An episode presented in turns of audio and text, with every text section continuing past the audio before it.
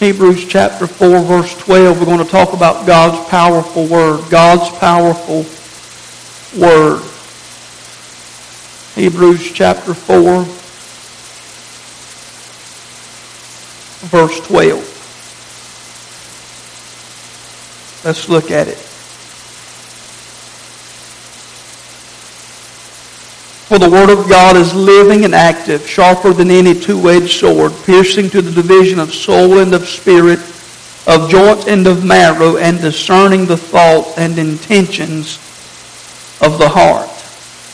Let's read it one more time. The Word of God is living and active, sharper than any two-edged sword, piercing to the division of soul and of spirit, of joints and of marrow, and discerning the thoughts and intentions of the heart. D.L. Moody said, it'll be on the screen. He said, the scriptures were not given to increase our knowledge, but to change our lives.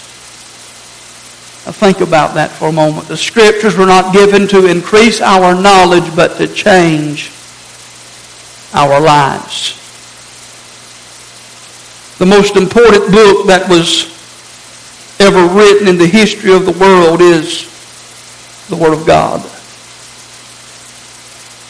The most important book that you and I could ever read is the book which I hold in my hand, which is the Word of God.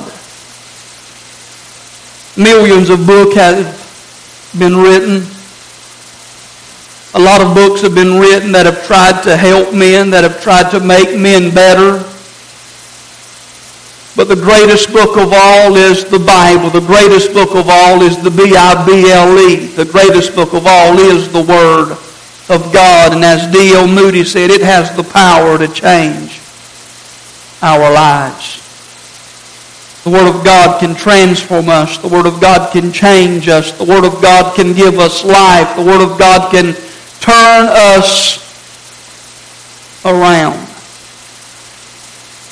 the psalmist said in Psalm 119, verse 11, I have stored up your word in my heart that I might not sin against you.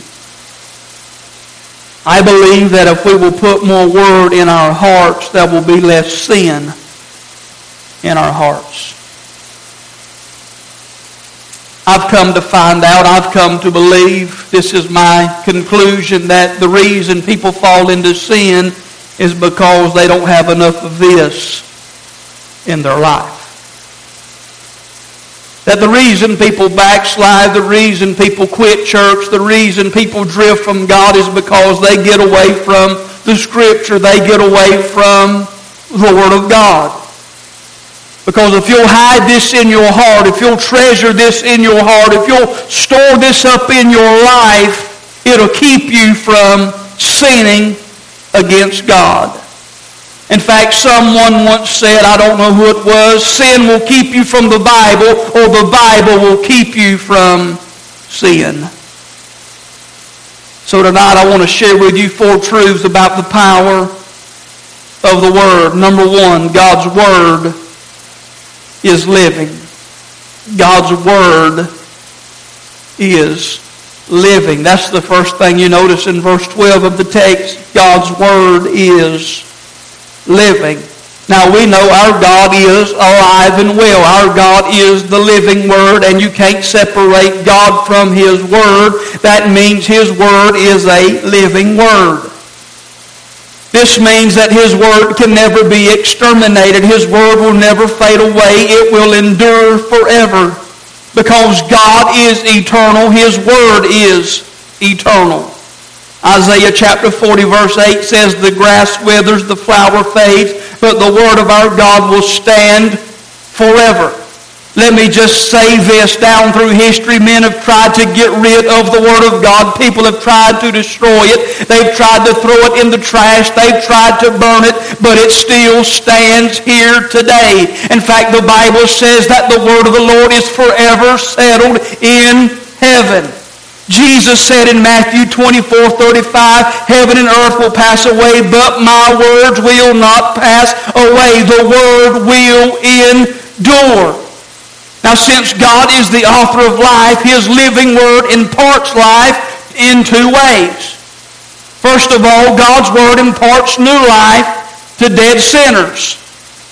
You see, because of sin, we all come into this world dead in trespasses and sins. We come into this world separated from God. David said, I was shapen in iniquity. In other words, we come into this world with a sinful nature separated from God. But God uses his word to give new life to dead sinners.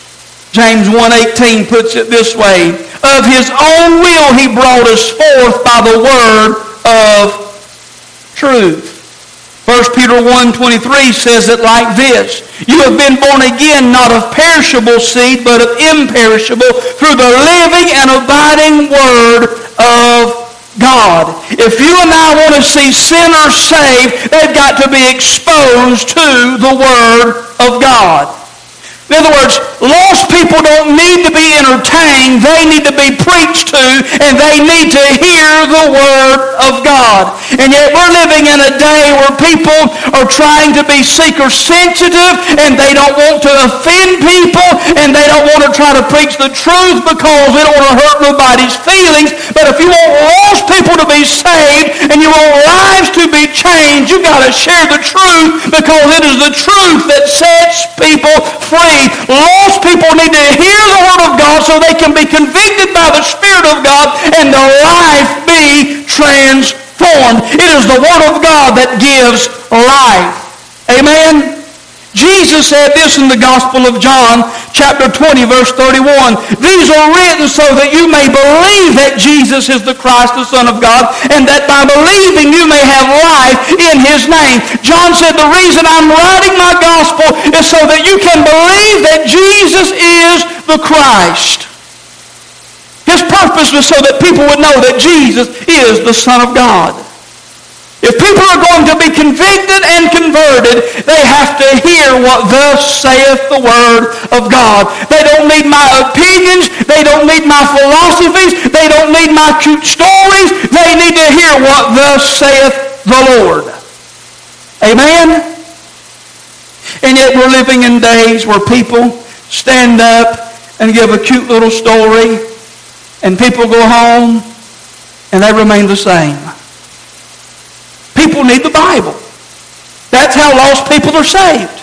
By hearing the Bible. By hearing the Word preached. But we're living in days where most churches, very little preaching of the Word takes place. That's why Paul wrote to Timothy and said, be instant in season, out of season. Preach the Word.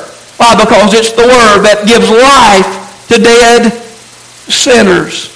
But secondly, God's Word imparts renewed life to His saints. Now, if you've been saved for any amount of time, there's been a season that you've gone through that's been dry. How many's ever been there? If you've served God any amount of time, you've gone through a dry spell. You've been go, you, you've gone through a season where it feels like you've been through a valley and God seemed distant and you couldn't seem to find him. Amen? But God will use his word to revive you.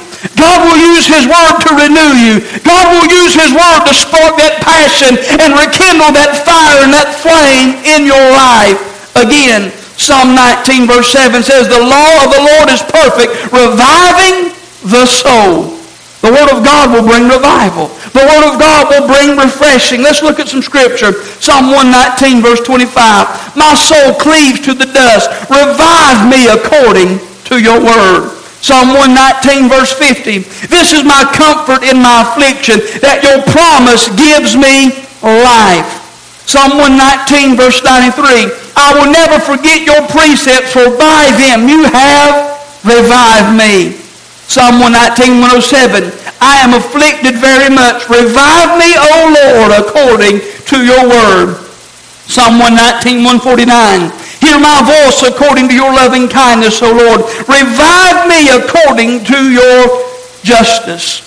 If the Bible is the Word of God, and if God speaks through His Word, we should seek it like treasure and devour it as a hungry man devours a meal. We should feast on the Word of God. We should desire it more than we desire anything else. A day shouldn't go by without us spending time in the Word of God. If you're here tonight and you need to be refreshed, if you're here tonight and your walk with God has become a little bit stale and you need some reviving, spend time in the Word. And you may say, Preacher, I don't feel like spending time in the Word. Spend time in it anyway because I promise you there's going to be seasons in your life where you don't feel as close to God as you have in the past. But you can't wait on a feeling to draw close to God. You just have to do what you know to do. And when you do what you know to do, God will begin to revive you. God will begin to quicken you. God give you life, and the fire begin to burn once again. The passion of God will begin to stir in your life again. And if you're here tonight and the fire is about to go out, spend time in the Word until the fire begins to burn in your life. Now, before we move on to the next point, let me say this. Because this is the living Word, God is able to speak through His Word to our current needs and situations. Even though the Bible was written many centuries ago, the Holy Spirit still speaks directly to us through the Bible. You see, this book is never out of date or irrelevant. It speaks to the very issues that we face in our modern world. You see, the Bible isn't a collection of outdated stories written to first century Jews. It is the light, living, life-giving, life-changing Word of God. This book vibrates with life. It speaks if we'll listen. And so I would encourage you to read this book daily. I would encourage you not to read it randomly. And here's what I mean. Here's how some people read their Bible. They just kind of, and they start reading. You, you, you can't really get a whole lot from it like that. You need to get a plan and you need to read consecutively. We started this year reading simply through the New Testament, one chapter a day, Monday through Friday, one chapter a day. We go through the New Testament. Next year, I don't know what we'll do. We may break it up, Old Testament, New Testament. I, I'm not sure yet. But we need to be people who spend time in the Word. But if you'll spend time reading the Word daily, sooner or later, God's going to speak to you from what you're reading. It will apply to your life. God will reveal himself to you from the pages of this book and what you're going through. God will show up. And God will give you help. Amen? But secondly, God's Word is active. We get our word energy from the Greek word translated active. It means that the word works and is energizing. It means it's effective and effectual. It accomplishes what God intends for it to do. Isaiah 55 verse 11 says this, So shall my word be that goes out from my mouth. It shall not return to me empty, but it shall accomplish that which I purpose and shall succeed in the things for which I sent it. You see, God's Word is going to work and do what it was meant to do. In other words, it will not fail, but it will succeed. You see, God's Word is going to work. God's Word will not fail. God's Word will not return back empty. It will not return void. God will do what He promised He will do. Now, you might be thinking, what about people who hear the Word of God but reject? Here's what Jesus said, Matthew 13, verse 14, 15. This fulfills the prophecy of Isaiah that says, When you hear what I say, you will not understand. When you see what I do, you will not comprehend. For the hearts of these people are hardened, and their ears cannot hear, and they have closed their eyes, so their eyes cannot see, and their ears cannot hear, and their hearts cannot understand, and they cannot turn to me and let me heal them. You see, the problem is not the Word of God. The problem is people's hearts. Jesus told a parable about four different souls. The sower went out to sow the seed, which is the Word of God, and it fell on four different types of souls, and only one produced fruit, and the other three did not produce fruit. Well, the problem was not with the seed.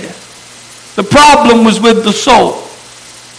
So the problem's not with the Word, it's with people's hearts.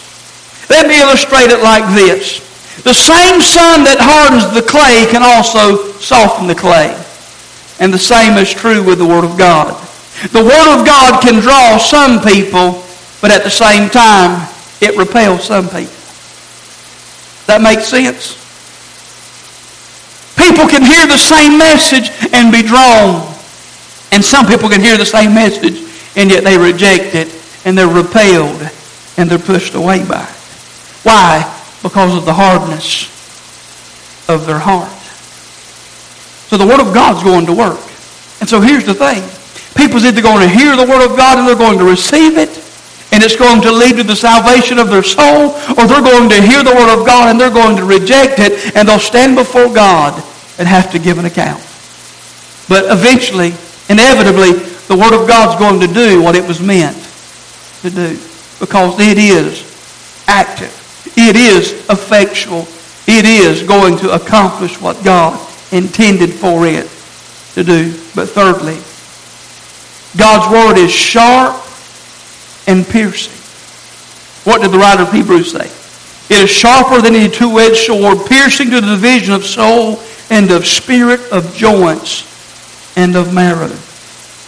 Some people use this verse to try to draw the distinctions between soul and spirit that's not the author's intent. He's using figurative language to show that God's Word is sharp and it cuts deeply to the very core of our being. You see, unless your conscience is hardened beyond remedy, you can't read God's Word or hear it preached faithfully without getting cut in the conscience.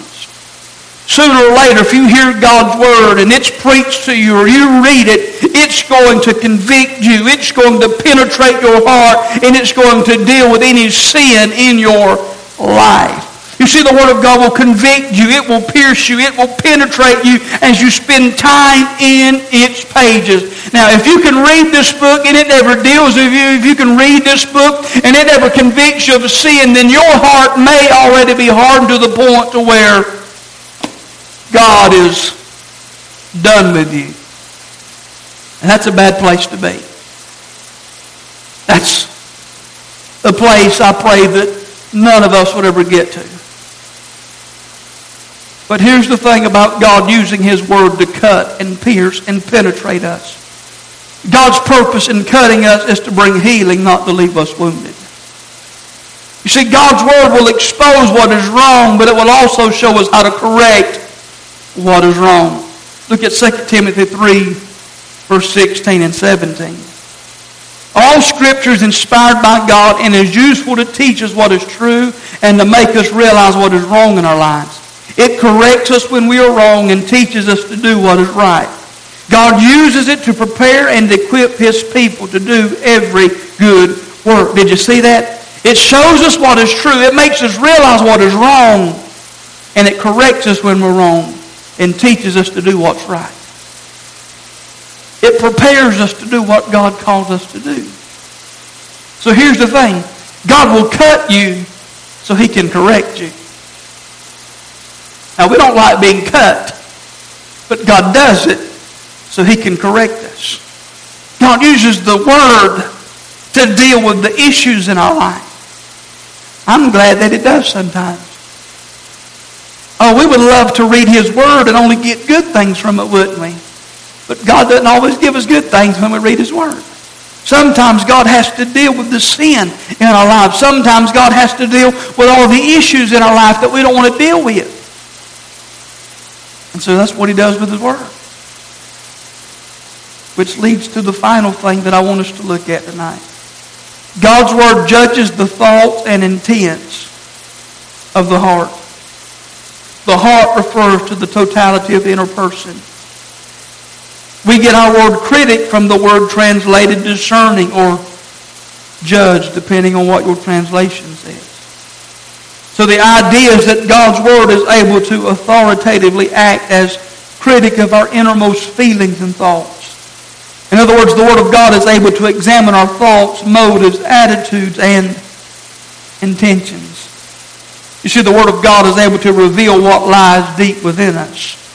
The Word of God exposes us for who we really are on the inside. You see, we may have people fooled. We may have people looking at us thinking they really know who we are, but when you read the Word of God, it exposes you for who you really are on the inside. It discerns what is within us, whether it's good or evil. In other words, you can't keep anything hidden from God. You can't keep secrets from Him. You see, the Word of God is able to permeate every part of man and reach into the inner secrets of man's mind to discern his thoughts and intent. But not only are we exposed to the Word, we're exposed before God. Look at verse 13 of Hebrews 4. No creature is hidden from his sight, but all are naked and exposed to the eyes of him to whom we must give account. Think about this. God sees everything. Nothing is hidden from God's sight. He sees every thought, intention, and attitude, no matter how secretly these are held. He sees every deed, no matter how secretly it was accomplished. And when we read His Word, it reads us and exposes us for who we are. Again, you might fool people, but you can't fool God. You see, God uses His Word to talk to us about our secret thoughts. And through His Word, He helps us to confront our problems and our struggles. You see, some of us here tonight, we may have issues that nobody else knows about, but when you read this Word, it exposes your issues. I want to say to us tonight that the Word of God is our greatest weapon against temptation. The Word of God is our greatest weapon against the flesh.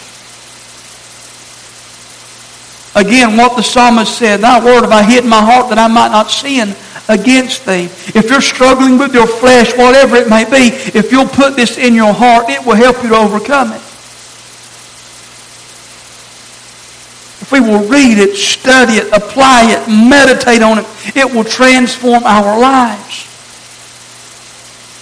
So in closing, I want to give you just five practical action steps that will help you spend more time in the Word of God. Number one, treasure God's Word above all worldly counsel. It amazes me at how believers can pay good money to psychologists to get advice that doesn't line up with God's Word. And people will say, well, I need advice on practical relational problems. Why do you think the Bible was written? Can I tell you how, how you can summarize the entire Bible? Love God and love your neighbor as yourself.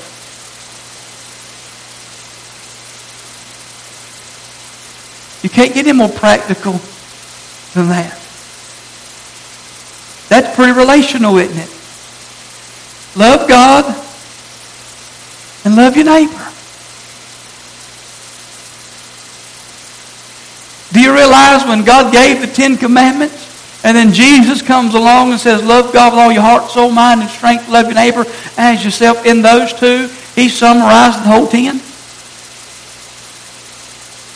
And do you realize that if in our world today we love God, love people, everything would be so much better in our world? And yet believers will pay, uh, will pay psychologists good money to try to get advice without ever seeking God's Word. But hear me. It's a sin to neglect God's Word and turn to the empty wisdom of this world. It's a sin. Let me also say this. It's just dumb. This book contains everything we need to live our lives. But secondly, read, study, memorize, and meditate on God's Word. The Word won't do you any good if you don't know what it says. This book cannot help you if you don't know what it says. You've got to memorize key verses because you won't obey it if it's not in your heart. If you don't put this book inside of you, you can't obey it. If it's not hidden in here, you can't live it out. Psalm chapter 1, verse 1 through 3. Blessed is the man who walks not in the counsel of the wicked, nor stands in the way of sinners, nor sits in the seat of scoffers. But his delight is in the law of the Lord. Let me ask you this. Do you delight in the law of the Lord? And on his law he meditates some of the time. Is that what it says? No, he meditates day and night. He is like a tree planted by streams of water. How many want some steadfastness and stability in your life? You got to get this book in your life. That yields its fruit in its season, and its leaf does not wither. Notice this. In all that he does, he prospers.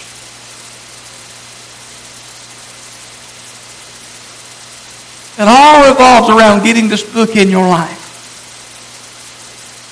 Thirdly, apply, trust, and obey God's Word. The point of Bible study isn't to fill your head with knowledge about end times or theological arguments to support your favorite views. It's to change your heart and life. What I say D.L. Moody said, the scriptures aren't to give us information, but to change our lives. We study the Bible to obey it, not just to know it. Hearing without doing leads to self-deception.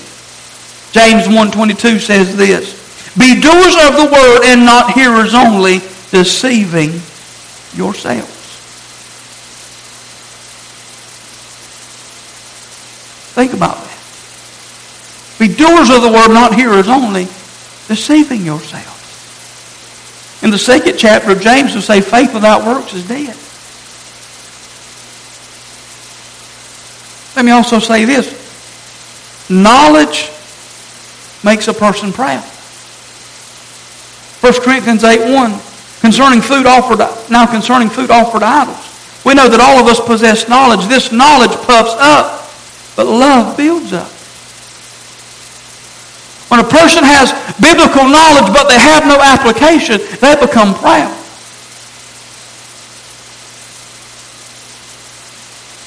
And they're not real loving.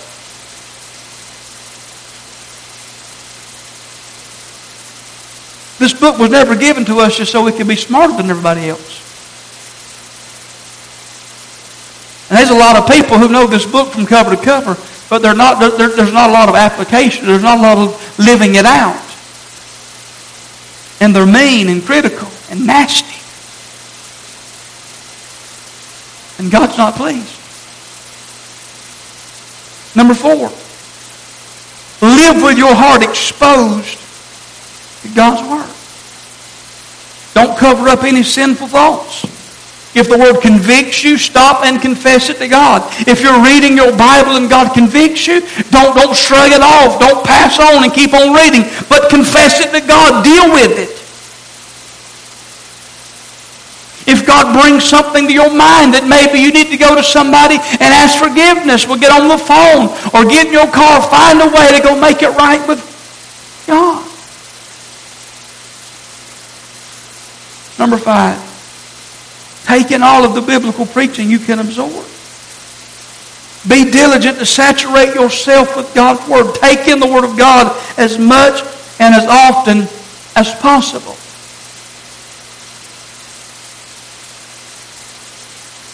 Romans 10 17 says, faith comes from hearing, and hearing by the word of Christ. If we want our faith to grow, if we want our faith to increase, we've got to put the word of God inside of us. And it's possible now more than we ever thought possible. If you have a smartphone, you, you, you can put an app on your phone and you can listen to it while you ride down the road. You can put some headphones on and you can listen to the Word of God. You can fill your life with the Word of God. You can subscribe to podcasts and listen to preaching 24 hours a day.